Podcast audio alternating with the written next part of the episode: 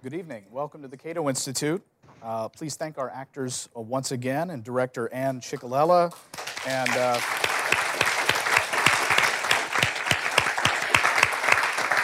and, and, Robert Mayhew for editing the scenes that we uh, just witnessed. Uh, welcome. My name is Caleb Brown. I'm the director of multimedia here at the Cato Institute, where I host the Cato Daily Podcast, among other uh, multimedia products. Uh, I read Ayn Rand in high school, and the themes there are especially impactful for someone who, who is about to become an adult. Uh, the idea of complete self ownership, romantic individualism, the unique satisfaction that comes with living a life on your terms, and uh, the evisceration of the idea that you should apologize for your talents. Uh, they're especially powerful thoughts uh, for young people. Those ideas have definitely stayed with me, uh, as they have for millions of other people. Uh, the themes that Rand brings out in sharp detail in her work go to the core of the human experience, and since the advances of the 20th century have brought so much wealth to people all around the world, a life that is lived for one's own satisfaction truly has become uh, more possible for millions upon millions of people. And there's no question that her stark statements about individuality have truly become a part of popular culture, and whether she like, would like it or not, those ideas have been appropriated by we, the living, uh, to create great stories about people who want to live for themselves. Uh, who can forget the story of the greatest heroes of the world disappearing one by one after they realize that the world around them does not want the full expression of their talents, uh, but the heroes triumph when that world finally welcomes them back? I refer, of course, to 2004's The Incredibles, uh, written and directed by Brad Bird. Um, and to say nothing of the young iconoclast who, uh, instead of drearily serving his collective, strikes out on his own, creates revelatory new work, rises to the top of his field, is hated for his talent, is forced to work in obscurity for a lesser talent, and then, of course, finds himself at war with a newspaper columnist the artist asserts his right to pursue his own path on his own terms, and as importantly, to be recognized for his talent. The eventual showdown ends with exactly that recognition in the form of a spirited public defense of the artist's genius by that very critic. I refer, of course, to 2007's Ratatouille. Not coincidentally, also written and directed by Brad Bird. It's also hands down my favorite all time movie. I, and I always cry just a little bit or more at the end. Now, uh, Atlas Shrugged peaked at number three on the New York Times bestseller list in 1957, uh, but during a financial crisis capped by a recession that I think we're out of, uh, the book hit number one on Amazon's fiction and literature and was welcomed back as, well, certainly not escapism, but uh, quite possibly disaster porn. Um, now, in 2017, with the rise of anti individualist populism around the globe, maybe it's time for We the Living to have a moment. I humbly submit that it is the best written novel by Ayn Rand, and I'll say this in all honesty it's the only book by her that I recommend without reservation. Uh, we're joined tonight to discuss what you've just seen um, and discuss some of the, uh, the themes of, of Rand's work, uh, in the con- putting some of that into the context of today. Uh, to my left, Onkar Ghate is a senior fellow at the Ayn Rand Institute. He is the Institute's resident expert on objectivism and serves as its senior trainer and editor. Uh, to his right, Sarah Skwire is a senior fellow at Liberty Fund. She is also literary editor of the Foundation for Economic Education's fee.org. Uh, what I enjoy about Sarah is her ability to reach back into the worlds created in fictional works of the past and give her audience a clear picture of history and culture. She's also a semi regular guest of the Cato Daily podcast. And uh, to her right is Cathy Young. She is a Newsday and Reason columnist. She is the author of Growing Up in Moscow, which she did exactly that until I believe the age of 17, yes. something like that. Yes. Uh, we may not have time for Q&A, um, but we'll get to the conversation right away. Um, we the Living is Ayn Rand's first novel what, what was missing from that novel in terms of the full expression of her idea about the world and philosophy in fiction? Um, I mean, I think a lot is missing. So it's, it's her first, uh, no, as you say, it's her first novel. She's not yet formed her whole philosophy. Her whole goal as a literary artist was to portray what she said as an ideal man and We Living, the hero is Kira. And it, so she, she thought, she herself thought, I'm not yet ready to express my full ideas in We the Living. It's really the fountainhead is the first expression, and she regarded it as the first expression of her ideal man. And it's much more um, the, the moral perspective and what egoism really means. You get a flavor of it in We the Living, but you get you don't get you get Kira undeveloped. It's I mean the, the title for the book before it became We the Living was Airtight, and it, it's about how a totalitarian system strangles the individual. In the Fountainhead, you get an individual living, and you get her portrayal of what it really means to live if you're free to live, and you get I think what you get in the Fountainhead is a moral ideal of egoism, of what selfishness, what it really means, that it doesn't mean the caricatures that exist today, that it's exploiting others, that it's you lie, cheat, steal, and murder. You get a portrait of selfishness as complete independence from other people. And so it, and then when you get to Atlas Shrugged, there's a whole slew of deeper philosophical ideas. So it's a first expression, but I think there's many, many ideas of the mature Ayn Rand that are at most in We the Living in nascent form. Uh, Sarah, to you, uh, Ayn Rand was a part of a tradition, uh, but uh, of writers who talked about the individual fighting sure. something, but it seemed that Rand put around that uh, a, a, she made it a moral thing. It seemed you know, in a way that I don't, I don't know that other authors did, but perhaps you can correct me. Yeah, Rand has, I'm hesitant, with, with Cathy here, I'm hesitant to call it an advantage of the Soviet context, because boy, does that sound wrong. But well, she, she, has, she has what I think of for someone who wants to make points about uh, the, the importance of the struggle of the individual against this totalitarian state and of the individual against a, an all encompassing um, state order, she has the advantage of having that context to work from. That kind of that kind of totalitarianizing state doesn't exist in the same way prior to the 20th century. I mean, you get, you know, you get some hints of it when Henry VIII really gets rolling right? You get some hints of this in the Renaissance when the Stuarts or when the, when the French kings before the Revolution really kind of get moving on the absolutist power stuff. You get hints of it, but it's never, it doesn't totalize in the same way. It's not the same kind of control over private life. Exactly. Yeah. Exactly. Yeah. Um, there are they're trying they're trying very very hard to get there, but right. nobody's as and, good and at the medieval church, right. I think you can also kind yeah. of draw certain parallels.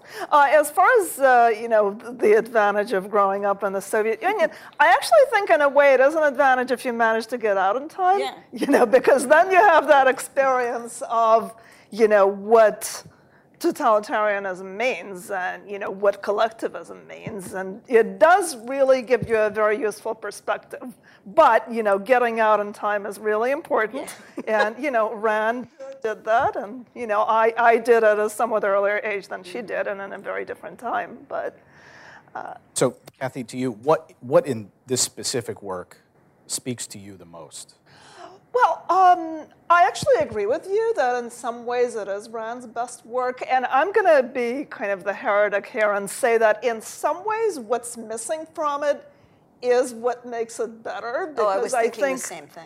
Because I think that, you know, ideology and art are kind of, you know, in conflict with each other. And, you know, once Ayn Rand had this completely solidified kind of ideology where she was writing really as a vehicle for a message. Um, I mean, I think there are really, I, I, I really, I, I, love The Fountainhead. I, I think it is, it is a great novel. But even there, you sort of start seeing a little too much of the message novel, and you, you can see sort of the supporting characters kind of turning into caricatures in a way, and I think that is, you know, that kind of reaches its pinnacle in a way in Atlas Shrugged, where, you know, there's a really, there's an incredibly black and white kind of polarization of the good guys and the bad guys, and you know, the bad guys are really kind of dehumanized. Uh, with a living, I mean, it, it, I think it's also different because it was based on a very personal experience for Rand. And you know, just as a side note for me, it's it's really interesting because the world that she's writing about, you know, the Soviet Union in the 1920s. This is what I heard stories about from my grandmother, you know, who was exactly the same age as Rand, by the way, and had some of the same problems of, you know, her father was a landowner and uh, you know, interestingly enough, by the way, her like her great grandfather was a peasant who actually managed to rise in the world and you know yeah. become a landowner. And then you know his son was penalized for that after the revolution. And my grandmother was exactly in the same position where she wasn't able to get into a decent college because she was of the wrong you know, social position as the daughter of someone who had been rich before the revolution. So this has a lot of uh, like really personal um, personal aspects for me in that, you know, this is a world that I heard a lot about. Um, and, uh, you know, it's very recognizable to me, like some of the popular songs that, uh, the, that it mentions. I mean, I know the actual lyrics to those. Uh, so this is, um, and I think she, she really does in this novel paint a very, very vivid and kind of, uh, you know, full three-dimensional picture of that world. And um, I, I, think she really had. Uh, I mean, I, I, know that a lot of people kind of disparage her as a novelist. And I mean, I think her, the problems to me, you know, and I do see those problems of you know, her, Ayn Rand as a novelist and Atlas Shrugged are not because of lack of ability. I think it's because by that point the philosopher in her kind of overwhelmed the artist, basically. And in With a Living, you really see a wonderfully vivid picture of, uh, of this world that she's, uh, that she's depicting. Yeah, there's a there's a great moment in the novel. You guys remember when she and I can't remember whether it's she and Andre or she and Leo are going to the movies right? And they're trying to decide oh, which movie right, to see. And there's a yes. there's an imported movie from from uh, Europe, from outside the, the, the Soviet Possibly Union, possibly an American right, movie, or maybe an American where, where they recut it. Right, and then there's and then there's a Soviet film, and nobody wants to go see the Soviet film, right? So the theater with the with the foreign movie is like packed to the gills, and and they're complaining about this Soviet movie that they're going to have to go see, right? And I think, ironically some of the issues with Rand's later fiction come from trying to do the same sort of in the didactic instruction that, right. that's done in those Soviet films, right? In that there's a because the goal is the goal is to to teach the philosophy, right? Is the primary goal, and the story is secondary or even sometimes tertiary I to that. You know, think of it as the goals to teach the philosophy, but it is to dramatize the philosophy, mm-hmm. and I think in a way then you could not, no author could do what Ayn Rand is trying to do. Right. So she's not conventional. She doesn't share at all the moral views that most people in the society have. So, can you write a novel where you have a Howard Roark or a John Galt who are challenging everything in the society and yet they don't explain why? So they don't give they don't give their different ideas, they don't give their different philosophy. The story doesn't contain that. The story would be unintelligible. So if you think of it from her perspective, it's I either would have to write conventional stories containing conventional philosophy and conventional morality, or I have to throw away my pen. But her view is no, I'm going to do and I'm going to put, and the ideas are going to be embedded in the story, but the, the story is going to dramatize those ideas. And I think, I mean, that's why the Soviet film, I mean, to give the example, the Soviet films, nobody goes to see. Millions of people buy Ayn Rand's right. The Fountainhead and Answer, and yeah. that's because the no, ideas are dramatized. Yeah. And they're new ideas. So this, the book has to be chock full of discussion and speeches and so on. But I think they're very skillfully integrated into the story. Uh, a question to you, Onkar. The, there was a film of We the Living produced in was it 1947? Uh, no, actually, you mean the Italian? Yeah, the Italian. Yeah. No, that was actually 36, I think. I think it was okay. in the 1930s. I think it's 40. It's no, really? 30? Really? But whenever it was produced. No, it was well, definitely not 47 because it uh, was uh, oh, before fine. the end of the sure, war. Sure, sure. So, it was under well, the Mussolini regime. But so, yeah. Do you have a, have a clear idea what was the purpose of that film? Is my understanding that it was portrayed as an anti-communist yes, right. film.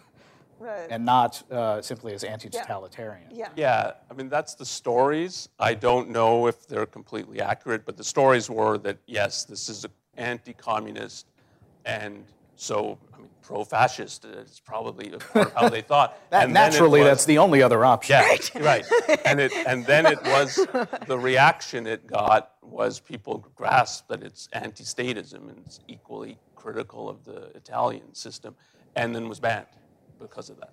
Um, but it, I haven't been able to confirm that that is, but that's Yeah, the story. I don't know if it, I mean, that's the story that I heard also. I don't think it's ever been confirmed that it was actually banned. I think it, you know, I mean, eventually it sort of was taken out of the movie theaters, but that may have just been because it had its run. And uh, but it's actually very good. It's uh, you know, it's a very I, I don't know if you've seen the film, but it's I mean, I definitely recommend it. I think particularly the lead Oh yeah, yeah. who plays Kira is very Right, uh, Valli, who- who later went on to be in The Third Man and a number of other uh, very high-profile films, and Rossano Brazzi also as, as Leo. So, uh, yeah, i i I mean, the, my, my only quibble with the Italian film is that um, Andre in the Italian film is much older. So it sort of gives the dynamic a whole different flavor because now it's sort of the young and handsome lover versus the really mature and kind of serious older guy. Whereas here, it's in the novel, I, I think it's very clear that they're all all three of them are about the same age. Right. So you know they're. Uh, And one no of the things that one of the things I do think is done extremely well in the novel um, is the the very complicated relationships among the three of those, Oh, right? yeah, and I yeah. gather from some of the reading that I did that Rand sort of started with the scene where um, Andre comes to arrest Leo and discovers. Um, that Kira is his mistress, right? Ah, okay, And that's right. that was where she began with the book, and then she sort of built the book out in that. both directions Right, from that, right. right? And and that that's a that's a lovely kind of dramatic core that we see running through all kinds of you know yeah. literature through the ages, and so it, it's very, it hits at something really visceral in people. But the other thing I like is even you know, even Kira, who's meant to be our hero, less so. I, I think the the um, the play, and this is in no way a critique of the the, the actors this evening, that were absolutely wonderful, right? But Oh, yeah, just yeah. because of the speed with which you Right, have to move in a play, course, rather than the, the the slower pace you can use in a novel. Um, I think in the novel um, we get a much more complicated portrayal of Right. Kira. She's Oh, much yeah. less simply admirable, right? And the her both Leo and Andre are are less sort of purely good or purely evil, right? They're they all have very good things about them, and they all have absolutely really sort of despic- despicable um, aspects to their personalities in, a, in a lot of ways. Or at least things that are maybe not despicable but alienating. Right. um, things that i think make a reader pull pull back from them um, and and question them. And i think that's really important. i think that's part of the that's part of why you know caleb recommends this novel to people and why cathy likes it best Yeah, of rand's yeah. novels as well as that it feels the, the characters feel richer because we're used to not finding anybody to be strictly one thing or another. Right. Right. And uh, the thing that I also find actually really interesting about this novel, and I think uh, Rand actually mentioned this in discussing her, uh, her conception of it, that she was interested in taking this sort of idea of the triangle in which the woman is kind of compelled to give herself to another man to save the man that she loves, uh, you know, a la Tosca. Yeah. But it- where in Tosca, the man who, you know, the man that she, you know, gives herself to in order to save her lover is completely evil and this Right. Sort of predatory rapist, basically, who is completely despicable. In this novel, he actually loves her, and you know, he is in some ways more admirable. In the end, you know, in the end, in some ways, I think he is sort of more heroic than Leo, who ends up kind of being corrupted by She those has deep situations. feelings she's for. And him she has very deep feelings for him. That, so I I think- think that's very original. Yeah. That's and it's, uh, it's yeah. very Ayn Rand in that all the novels, and I think this is part of their great appeal. All, in all the novels, the essential conflict is between essentially good, or at least in the Fountainhead, a mixed case. Right. So the conflict is not driven by evil people; it's driven by good people, um, and that that's what I mean. That's her whole worldview in the end. That that Right. who moves the world, and it. But it's it's very rare, I think, to get Hmm. real conflict where it's good people who are in conflict, and that I definitely in We the Living, but it's in Yeah. the Fountainhead and Atlas Shrugged. Right. No, I think that's uh, that, that's a very very strong part of of this novel. I think that the uh, I mean the, obviously there are other characters in With the Living who are Sure. pretty Sonia. thoroughly despicable, right? Yeah. Um, but you know, but but it's that's an interesting point that they don't really drive the action. The the, the protagonists are really all uh, in one way or another admirable people. So. Well, let me throw this chum into the water then. Uh, if, uh, if several of us can agree that this is her best novel, does that mean that the didactic portion is what makes the other ones at, at times difficult to take? Uh, uh, would you want me to start? yeah. feel sure. free. It's oh, just chum. No, I, uh, I, uh, I definitely agree with that. And you know, I, I do understand the point uh, that you know the, the the ideas that she was articulating um, are you know new and kind of radically new in some ways. So you know, they did need to be you know, not just dramatized, but sometimes openly spelled out. But, you know, I mean, with regard to Atlas Shrugged specifically, I kind of honestly had the feeling that, you know, she wasn't just sort of spelling them out, she was kind of hammering them in over and over and over again. And it's like, yeah, I got it already. You know, you've already said this like five times. I don't really need to hear it again, you know. And I, I think in that sense, um, With the Living is much more compact. And it does have, uh, it certainly has ideas. I mean, Andre's speech, which we heard a little bit from in, uh, in this dramatization, I think certainly uh, does, you know, contain really all of the basic themes of, uh, of uh, Rand's philosophy, I think. Uh, there's also another uh, scene that wasn't, I mean, I I understand that they really had to kind of, you know, skip Yeah, sure. through a lot of things because. I think I think uh, they were yeah, cutting scenes up until yeah. like five minutes before they walked out here Right, tonight. so- right. But but yeah, there's also a great scene, a very kind of intense scene in which Kira confronts Andre after Leo is arrested, and you know when at first Andre thinks you know she's just you know a slut who was uh, you know sleeping around and you know sleeping with this guy for money or something, and she basically tells him you know this is the position in which your state put me, you know where you forced me into this situation where you know I, I really had no other choice, Yeah. and uh, and it's because of this oppressive you know machinery that you've created in which you know the life of the individual means nothing, and and actually I think in Andre's speech before the party committee he sort of I think he repeats verbatim some of the things that she said to him, which is Yeah. you know, which is really interesting. So yeah, I mean, I think that there is definitely there are great passages and uh, and there there are great conversations and in uh, with the living in which the ideas are presented uh, kind of up front. Uh, but I think you know it's done it's done much more economically, and also I think the other part of the didacticism is the tendency to uh, treat characters sort of solely as vehicles for ideas, and I think that's a problem for me in in Atlas Shrugged specifically.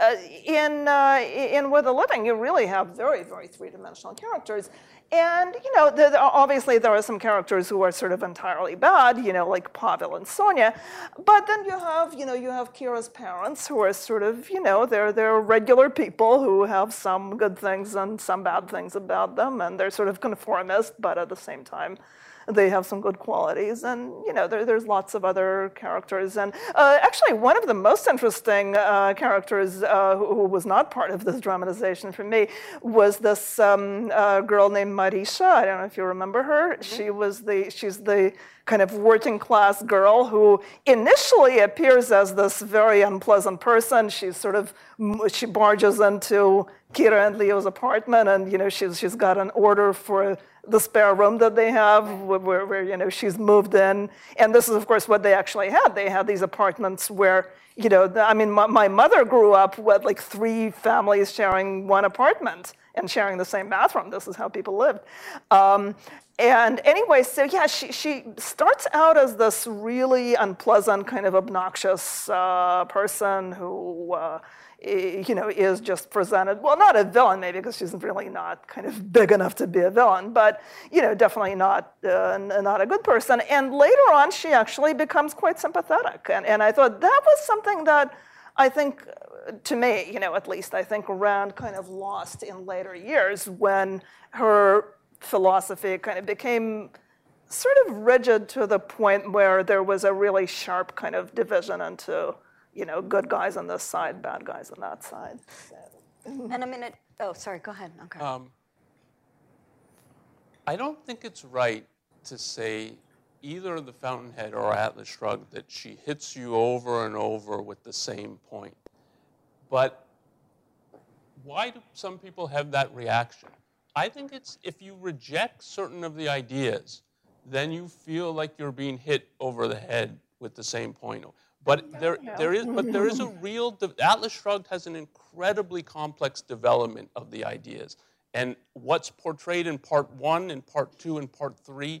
Part three philosophically is much more sophisticated than part one. There's, there's the same characters, but a much deeper perspective on those characters, both the heroes and the villains. But if you reject certain of the premises, then it seems like it's over and over. And this is true of anything, and anything of philosophically challenging. So, for instance, if uh, it takes something outside of literature, if you read Kant, it is enormously difficult to read Kant. And you can feel like he's telling you the same thing over and over. He is not. He has a complex philosophy, but it has a basic premise that your mind creates the world. And if you reject that premise, then you're going to, he's telling me again the mind creates the world. He's telling me again the mind creates the world. And, but that's because you're rejecting it. But if you take the idea seriously and you're trying to understand the philosophy, you see a complex development in Kant. And it's the same in Rand. But you have to be able to make that philosophical step, even if you don't agree with the ideas, to get what their development is. And it's a complex development. Yeah, I mean, and I think that this is, this kind of puts the, it puts the finger on, on what I see as, as being the, the trouble with didactic fiction, regardless of who's writing it, regardless of what side of the political spectrum right. it comes from. Uh, for me, what it does is it asks um, a sailboat to be a truck, or it, it, it's asking a thing, a novel, to be a machine that does something that a novel hmm. isn't ideally suited yeah. to doing. Yeah. Right? Um, you can do it. I mean, obviously, Rand does it. Rand does it as well as anybody can do it.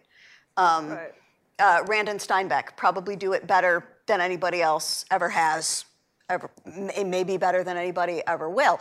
But both of them have a lot of people who just get their backs up when, when talking about that. I happen to sort of be equally, find them equally problematic, which I guess puts me nicely in the middle of the stage here uh, this evening, right? Because I think that what happens when they are at their most didactic, right, is that the, the, the need to convey the idea, the need to explore the philosophy overcomes the need to tell the story, right? And for me, at least, what I want a novel to do, what I want a piece of fiction to do, is make me say, what happens next, right?